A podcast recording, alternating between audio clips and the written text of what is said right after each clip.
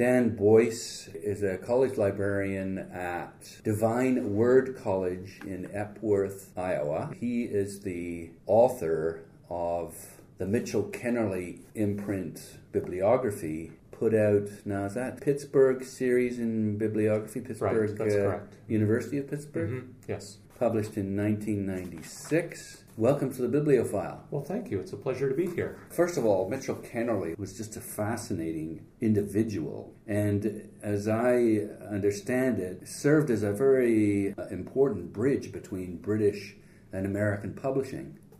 I think that's accurate. Brought many British authors to America that hadn't been here before. D.H. Lawrence, H.G. Wells, some lesser knowns, perhaps Victoria Cross, and Oscar Wilde. Can't forget him.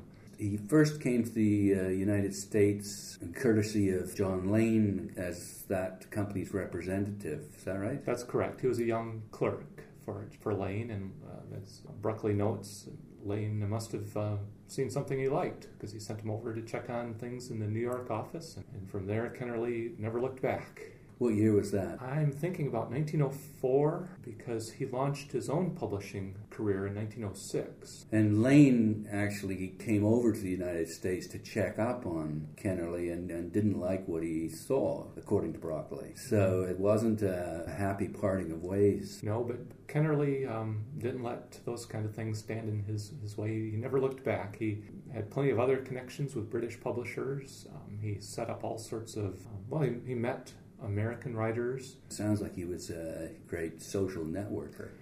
I think that's probably one of his best, at least for being a publisher, best attributes. He got to know a lot of the writers, made friends with them, got to know who they were friends with, and got introduced to young writers who he was able to bring along.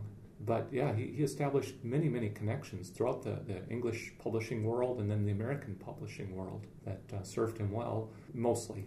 He established a reputation early on as somebody who published young writers, but then wasn't so good at paying them their, for their contracts, um, maybe not so good at paying other publishers when he bought their plates. Um, Yeah, he worked with Grant Richards. he? worked very closely Richard. with Grant Richards for, for in many many volumes. Um, published a lot of his stuff, often under uh, the same imprint. And I, I was able to read some of the correspondence between those two guys, and they had a real mutual respect for each other until eventually Kennerley got so far behind in his payments that Richards had to pretty much stop dealing with him. Although I think he did that with regret. I think he, he liked Kennerley a lot, but just couldn't turn a profit with Kennerley's uh, business practices. Why do you think Kennerley was so stupid? Isn't the right word? Oh no, no, no. And devious uh, may not be the right. What do you think the right word is to describe this fact that although he was very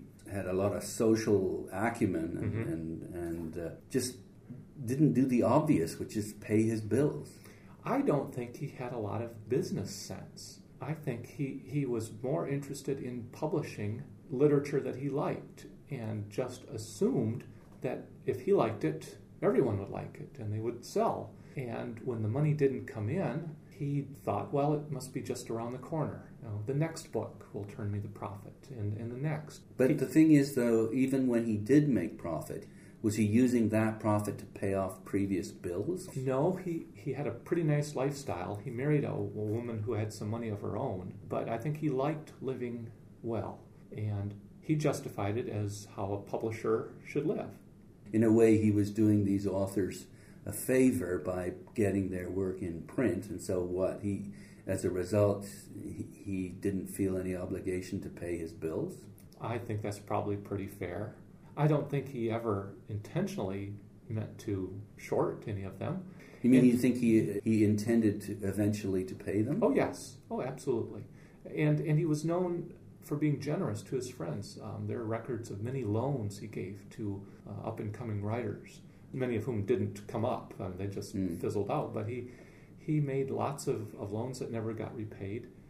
But I think he just kept waiting for that pot full of money to arrive, and it, it never arrived. Do you think he may have been overestimating uh, American taste for good literature? Right. Well, we all know that H.L. Mencken said that uh, no one ever went broke underestimating the American taste. I think that's a big part of it. He really honestly believed that these poets and these novelists whom he enjoyed would naturally sell. And so he didn't put a lot of effort into sales. Uh, Bruccoli says he had two people doing sales. Being from England, he may not have grasped the, the enormity of, of America. You know, in England, I guess two people could probably cover the country. Well, and also they, I think publishers had this ethos that if they put something that was really good out, mm-hmm. then readers would naturally come to it. And maybe that was the case in England, but certainly not in the States. You really did have to promote it. And Kennerley never did. He just never put that kind of emphasis on sales. It was a source of some friction between him and one of his um, assistants, uh, Alfred R. Knopf. There was a famous censorship trial in uh, 1914, I believe, a book published by Kennerley, very obscure book, not especially well written, but. Um, about a lesbian, wasn't it? Or am I jumping the gun? I, I, I don't I don't know for sure. Uh, okay. Uh, Hagar Revelly by Daniel Carson Goodman, but it got um, confiscated by the Comstock group, and Kennerley was arrested and put on trial. And I think most publishers at that point would have given up, uh, figured it wasn't worth the trouble, just an expensive court case.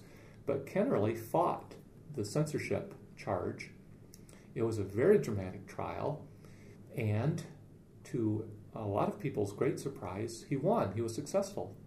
The judge said the book was not obscene, and at that point, Knopf urged Kennerley, said, you know, let's let's make this book, let's print it to a few more thousand copies. Let's you know make it a big deal. Let's let's really go to town on it. And Kennerley wasn't interested. He was looking ahead to other publishing projects. So Knopf was frustrated with that, and so he set off on his own, determined to do things differently than Kennerley. And, and uh, of course, we know that Knopf is still a very viable business firm. So he must have learned some good lessons. And I think famously he said he learned uh, what not to do. okay, right.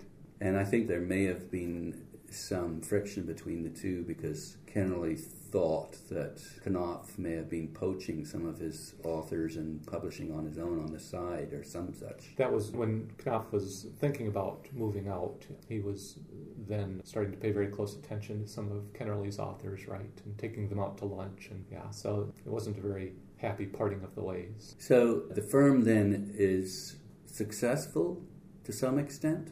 Kennerley stayed afloat. It, it's, it's not clear to me how much of that was because of the books and how much of that was because of his wife's fortune. He did have a number of books that sold well, some popular authors, and he, had to, he did multiple printings of, of some of his titles. So perhaps he did sell enough to just pay off the rent and uh, keep some of the writers happy. But he did not get rich through his publishing house. That's that's a fact and nor did any of his, his authors. To be fair to Kennerley, he launched quite a few careers, and many of the authors, I think, were grateful for that. That's exactly true. He launched many, many uh, young writers, uh, the most famous, of course, being uh, Edna St. Vincent Millay, but there were any number of other young writers, Upton Sinclair, um, who probably wouldn't have seen the light of day but for Kennerley. So Kennerley would publish their first book. Sometimes it would sell and sometimes it wouldn't. And he was still very good about it, and he would publish a second book of theirs. And at some point, about the time they were ready to write their third book, they realized they weren't getting any money, and another publisher would come along and offer them guaranteed funds, and so they'd, they'd move on to another publisher. But you're right, they all uh, spoke very warmly of Kennerley giving them the chance to really um, get into print, see a broad audience, and, and establish a name for themselves. And, and that's probably the, the thing that Kennerley is remembered most for the number of young writers whom, whom he launched in, in great part of American literary history. And the books themselves are quite uh, lovely. They are. They're well put together. Kennerley had a good sense of how a book should look, quality printing, typeface was always clean, the, the, covers were, were put on well. So his books were nice objects in and of themselves. And um, then at, at, he was became friends with Frederick Goudy, the famous typeface uh, creator, who designed a typeface for uh, one of Kennerley's books, H.G. Uh, Wells' book, although there's some, some doubt about whether that was actually the very first time it was used in print. But The Window in the Wall by Wells used a typeface now known as Kennerley typeface. Very, New York Times used it for decades. Is that right? I did not know mm-hmm. that. Mm-hmm. Yeah, this this was a very very nice typeface, and Kennerley used it in, in many of his books. So that was that was a special thing that he left the publishing world. But yeah, his, his books were and, and still are very, very nice. Some of his uh, collections of photographs and etchings are, are very lovely things, and they're held in rare book rooms and treated with great respect. So he did well on mm. the book as, as object. What then were the dates we're looking at for the uh, firm? Kennerley's first published books were in 1906. What was the first one you recall? First one, well, there was uh, the journal. He, he, published a magazine. He published a, while, a couple of magazines. The first book was Modern Love, um, a collection of poetry. Anthology, right? Anthology of, of the subtitle says All Thoughts, All Passions, All Delights. and that was 1906? 1906. I'm not sure the exact date. There are copies with inscriptions from, well, they were advertised in the May 1906 Publishers Weekly. And in 1906, uh, then he got started with a, a, number of novels, but Modern Love was the first book with the Kennerley imprint. And he stayed busy into the late 19 teens and eventually kind of got tired of it as World War I wound down, his, his publishing work kind of petered out. And his last book was published in 1938. Uh, at that time, he was publishing just one or sometimes no books.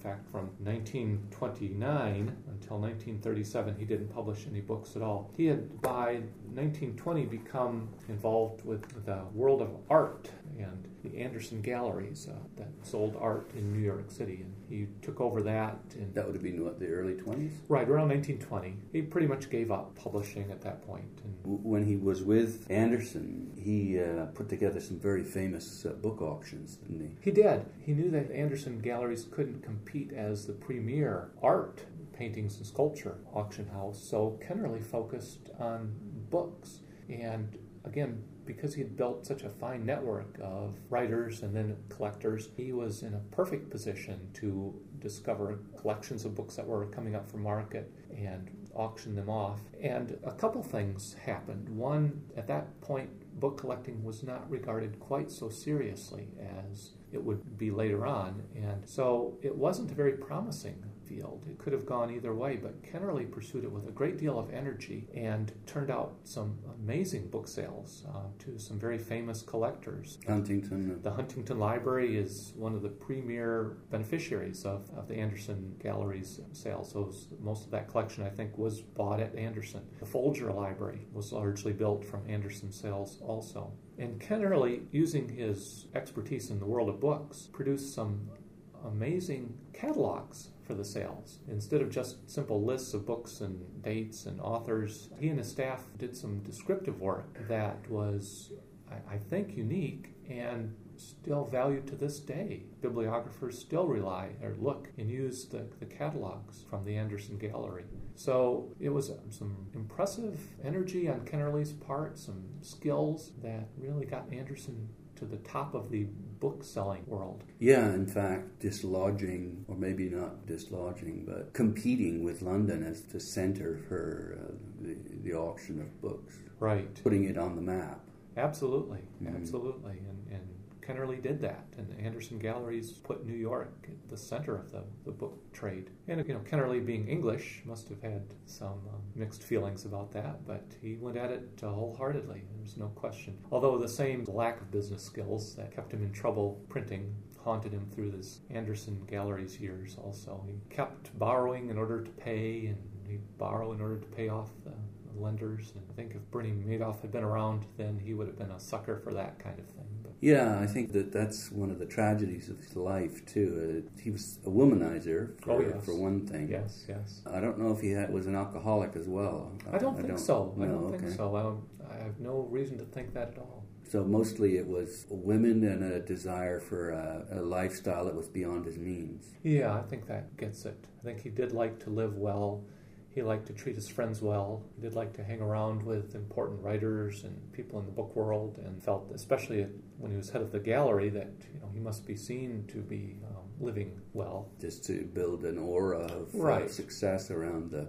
Uh, ended up dying in 1950 while by his own hand, uh, living in a kind of a seedy hotel, and uh, had been borrowing from his friends for years and years. Uh, so a very sad, sad ending. He tried setting up his own bookstore, didn't he? He, he did run a used bookshop, brief for, for a number of years um, in Manhattan, and I think he, he got tired of it was a lot of work. I mean, Yeah. as, as you know, it's uh, requires a great deal of dedication, and I think Kennerley liked being out and about instead of being in a bookstore. So Mhm. eventually had to sell that. So, if we were to, we've always touched on perhaps some of the reasons for Mhm. his, well, unfortunate, tragic end. Is there anything else that, that strikes you about his character, his personality, that may explain how his life went? I think he was indomitable to the extent that he was absolutely unrealistic in the kind of challenges he was facing. He just never believed he could really be badly off. I, I don't think he gambled, but I think he loved challenges. And the, the more unlikely the chance of success some, in some ways, the more intensely he pursued it. You know, it's, it's great that he published all those young authors and he published a great deal of poetry, and that's wonderful, but if he was interested in the bottom line, that was not a way to really um, make any kind of profit so that, that would help him publish other books. You know, say, young authors, my goodness, he was what a champion of, of these Mm. unknowns whom he really believed in. But again, he never got enough of the well known writers or Or didn't hang on to them? didn't hang on to them, didn't Yeah. make the effort to hang on to them. I think he, had he really focused on hanging on to those Millays, those you know Van Wyck Brooks, Upton Sinclairs, he could have really made some nice profits. But I think he got bored quickly with projects, and he was always looking ahead. What's the next thing I can do? What's the next journal I can launch? And an inability to stay focused probably explains a lot of what happened. You know, at the Anderson Galleries too. He, was excited about it. He did a lot of good work, and then I think he got tired of it and opened up a bookshop. And again, had more fun opening it up than he did actually with the day-to-day work. So, um, loved a challenge, just didn't have the. He wanted gratification quickly and He wanted to beat the odds and show people that he could do this. He could take these young authors. He could make them something, and he did. And yet, it's uh, sad how how little known he is outside of the the book world. It really is. He was a fascinating character and did a great deal for American literary history. But as you say, it's, it's only the very knowledgeable book dealers who know about his imprint, the collectors who know about 20th century American publishing, who've heard of him. People who are familiar with you know, some of the other publishers will have heard his name. Oh, sure, Kennerley. Wasn't he the one who started Knopf? Wasn't he the one that so and so was involved in? But among well well read people, he's, he's not a, a no one knows him at all, and that is a shame. He got a very small obituary in the New York Times when he was killed, and or, and, and as you say, it's a shame because he he deserves to be known if only for this flamboyant character. Was it that that attracted you to to him? What attract? What was it? Oh, it, it was a little bit more pedestrian than that. I was uh, on the library staff at the University of South Carolina and worked very closely with Matthew J. Bruccoli when he was writing his wonderful biography of Kennerley. Yeah, the Fortunes of Mitchell Kennerley, published by Harcourt Brace uh, Jovanovich. It's a, it's a wonderful book, and um, Dr. Bruccoli, I was working in the interlibrary loan office at the time, would come in and order you know huge numbers of books of, of Kennerley or about Kennerley and articles, and he was very generous in talking about his scholarship. And at some point, as the book was going to press, he asked me if I would be interested in doing a bibliography of Kennerley based on his own collection, which was several hundred volumes, and the research he had done. And he very graciously let me use his books, really gave me an introductory course in descriptive bibliography. When I went up to New York, he gave me lots of advice, had me stay at the Princeton Club, and knew who I should be talking to. And so it was just a, a wonderful opportunity for me. The Mitchell Kennerley imprints bibliography that, that you compiled was published in 1996, is that right? That's correct. Perhaps then we could just focus on the books a bit. Okay. From the perspective of a collector, you must have handled most of the books. I did, almost all. So, which ones felt the best? Well, I guess one would have to say that uh, the the H.G. Wells book, you know, with that wonderful Kennerley imprint, was just the most fun to hold and see that printing, the lettering, Goudy's typeface. Kennerly did a number of photographic books that were, were very lovely to look at also. They can't have been inexpensive to produce. Some of them. Do they have some titles for those? Um, not, not offhand. I, I think he did some for Alfred Stieglitz.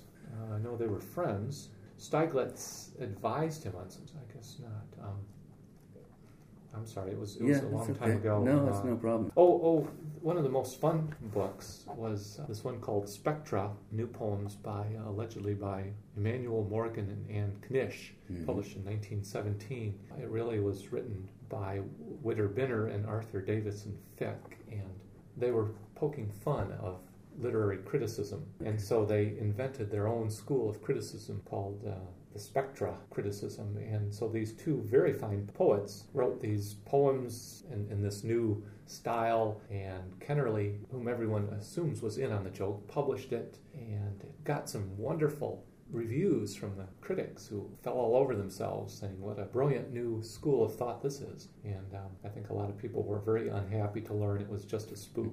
What, poking fun at modernism? Sure, poking fun at critics and pomposity of you know literary critics and the emperor's new clothes kind of things. So that was a fun thing to hold uh, to, to look at. Yeah, it's got a nice, interesting two triangles on the cover. Right. It looks almost like it's uh, it's hardcover. All of his books were hardcover, were they, or not? Almost all. There were a few that came out in both hardcover and paper. Some of them came out in several versions of cloth. It would change color sometimes. One or two he published in India paper with uh, bookcases. Your bibliography would, would indicate that, wouldn't it? Sure. What about anything unique or innovative that he might have come out with, other than just the new content? Does anything come to mind? Well, he was called the first modern publisher by Christopher Morley. I'm not sure exactly what that meant. Maybe because he was such an advocate for new writers, maybe because he was fearless in facing down the censors. And winning? And winning, yes. But as far as content, the only two kinds of things I can think of one would be the poetry. He published a great amount of poetry, and, and that was a marvelous thing to give to the American readers. But he also collected and published some foreign books of poetry, a number of series of, of those. He brought good European writers to America. In translation? In translation, mm-hmm. right. And, and nicely printed. Did they have a similar look to them? They all did. The poetry, the foreign series came out, they were much smaller, tended to be um, less expensive, harder to find in libraries too because uh, they, I don't think they, they held up as well as normal sized books. But How many of those do you think there were roughly? I think he published two or three series, three or four in each. Again, it was the kind of thing he started out with great fanfare, you know, this is what we're going to do. We're going to publish these great foreign authors. And then after a few, and the sales weren't so great, he just kind of moved on. Let them go, right? What about designers? We talked about uh, Goudy. Mm-hmm. Did Goudy uh, lay out a lot of his books? I think Goudy worked closely with him. There were probably other people that stopped by that helped him set out some of the, the title pages and some of the designs. I don't know that for sure. He had a, a hand quite directly in the way the books looked. Oh, too. yes. He was involved in that very closely. Something he felt strongly about. He wanted them to look good, wanted them to, to last. And Did they have jackets? They did. Many. Um, almost, I think they probably all did. Most of them, the ones in libraries, probably were lost. Uh, I got to see very many of them and Thomas Tanselle, uh, in the 2008 uh, volume of The Book Collector, noted he had 60 book jackets that I hadn't mentioned in my bibliography. So they are they are there, they are available. From that era. It is generally just difficult to find books that were produced from say uh, 1900 to 1920 in in jacket. That's just difficult all around. The paper maybe was just regular paper or just heavier paper.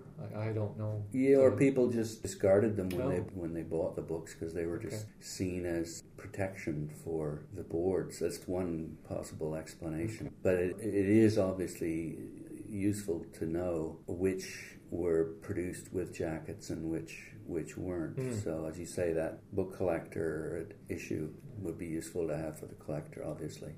Very, very much. This is say the 2008 issue of Book Collector. That's, I believe, a quarterly. And, uh, G. Thomas Tanselle from New York City, who must have a spectacular collection of his own, uh, produced a very fine update to the, the book bibliography. Where, if someone wants to see the books, is there a library that you're aware of that holds them, a collection, good There- there collection are- of them? The two places I know of would be the University of South Carolina. Matthew J. Bruccoli deposited his collection in the rare book room there. What city is that in? uh, Columbia, South Carolina. And Vassar College has a very fine collection of uh, Kennerley books also.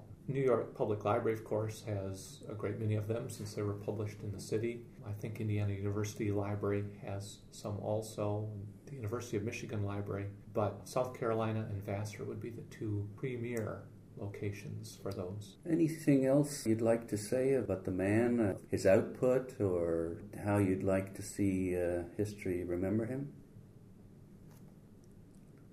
I think he must have been a fascinating man. I think he must have had some some real charisma to attract the kind of friends he had and who got angry with him because he didn't pay bills, but still were glad to be his friends. Despite it all. Yes. And he must have, despite the fact that he, he didn't pay his authors, and in fact, uh, Dr. Uh, Matthew Bruccoli has this marvelous line about how a particular contract, quote, reveals Kennerley's caution or his disinclination to corrupt authors with money. I think that's marvelous. But his championing of the young writers and being able to, to tell who, who really was going to be a good writer is, is pretty remarkable. So he may not have been the best businessman, he may not have been the best critic of fine writing, but he was a remarkable combination of real interest in good writing and uh, getting the books published did a great service to American literature. And, and as you say, it's, un- it's beyond unfortunate that he's so little known except to book collectors. And uh, I think you know the fact that there's a good biography of him uh, will help. That's quite old too, though. It was back in the what eighties, wasn't it? Uh, Bruccoli's biblio- biography published in 1986. You're right. So that's that's getting on too. And his name his name will turn up by anyone who's studying some of the other writers. You know, the H.G. Wells and the D.H. Lawrence's will find Kennerley's name probably in footnotes or you know in indexes. But it, it would be nice if people would see that name and say, "Oh, Kennerley, right? He was involved here too." Thanks very much for doing your part to uh, preserve the memory of Mitchell Kennerley. Well, his books deserve to be remembered. There's no question about that. I'm, I'm glad to be of some service to the, the profession and to book collectors. Hope it's of some help. I've been speaking with uh, Dan Boice, who is the author of the Mitchell Kennerley imprint bibliography published by University of Pittsburgh and uh, librarian at Divine Word College in Epworth, Iowa. Thanks again. My pleasure. Thank you.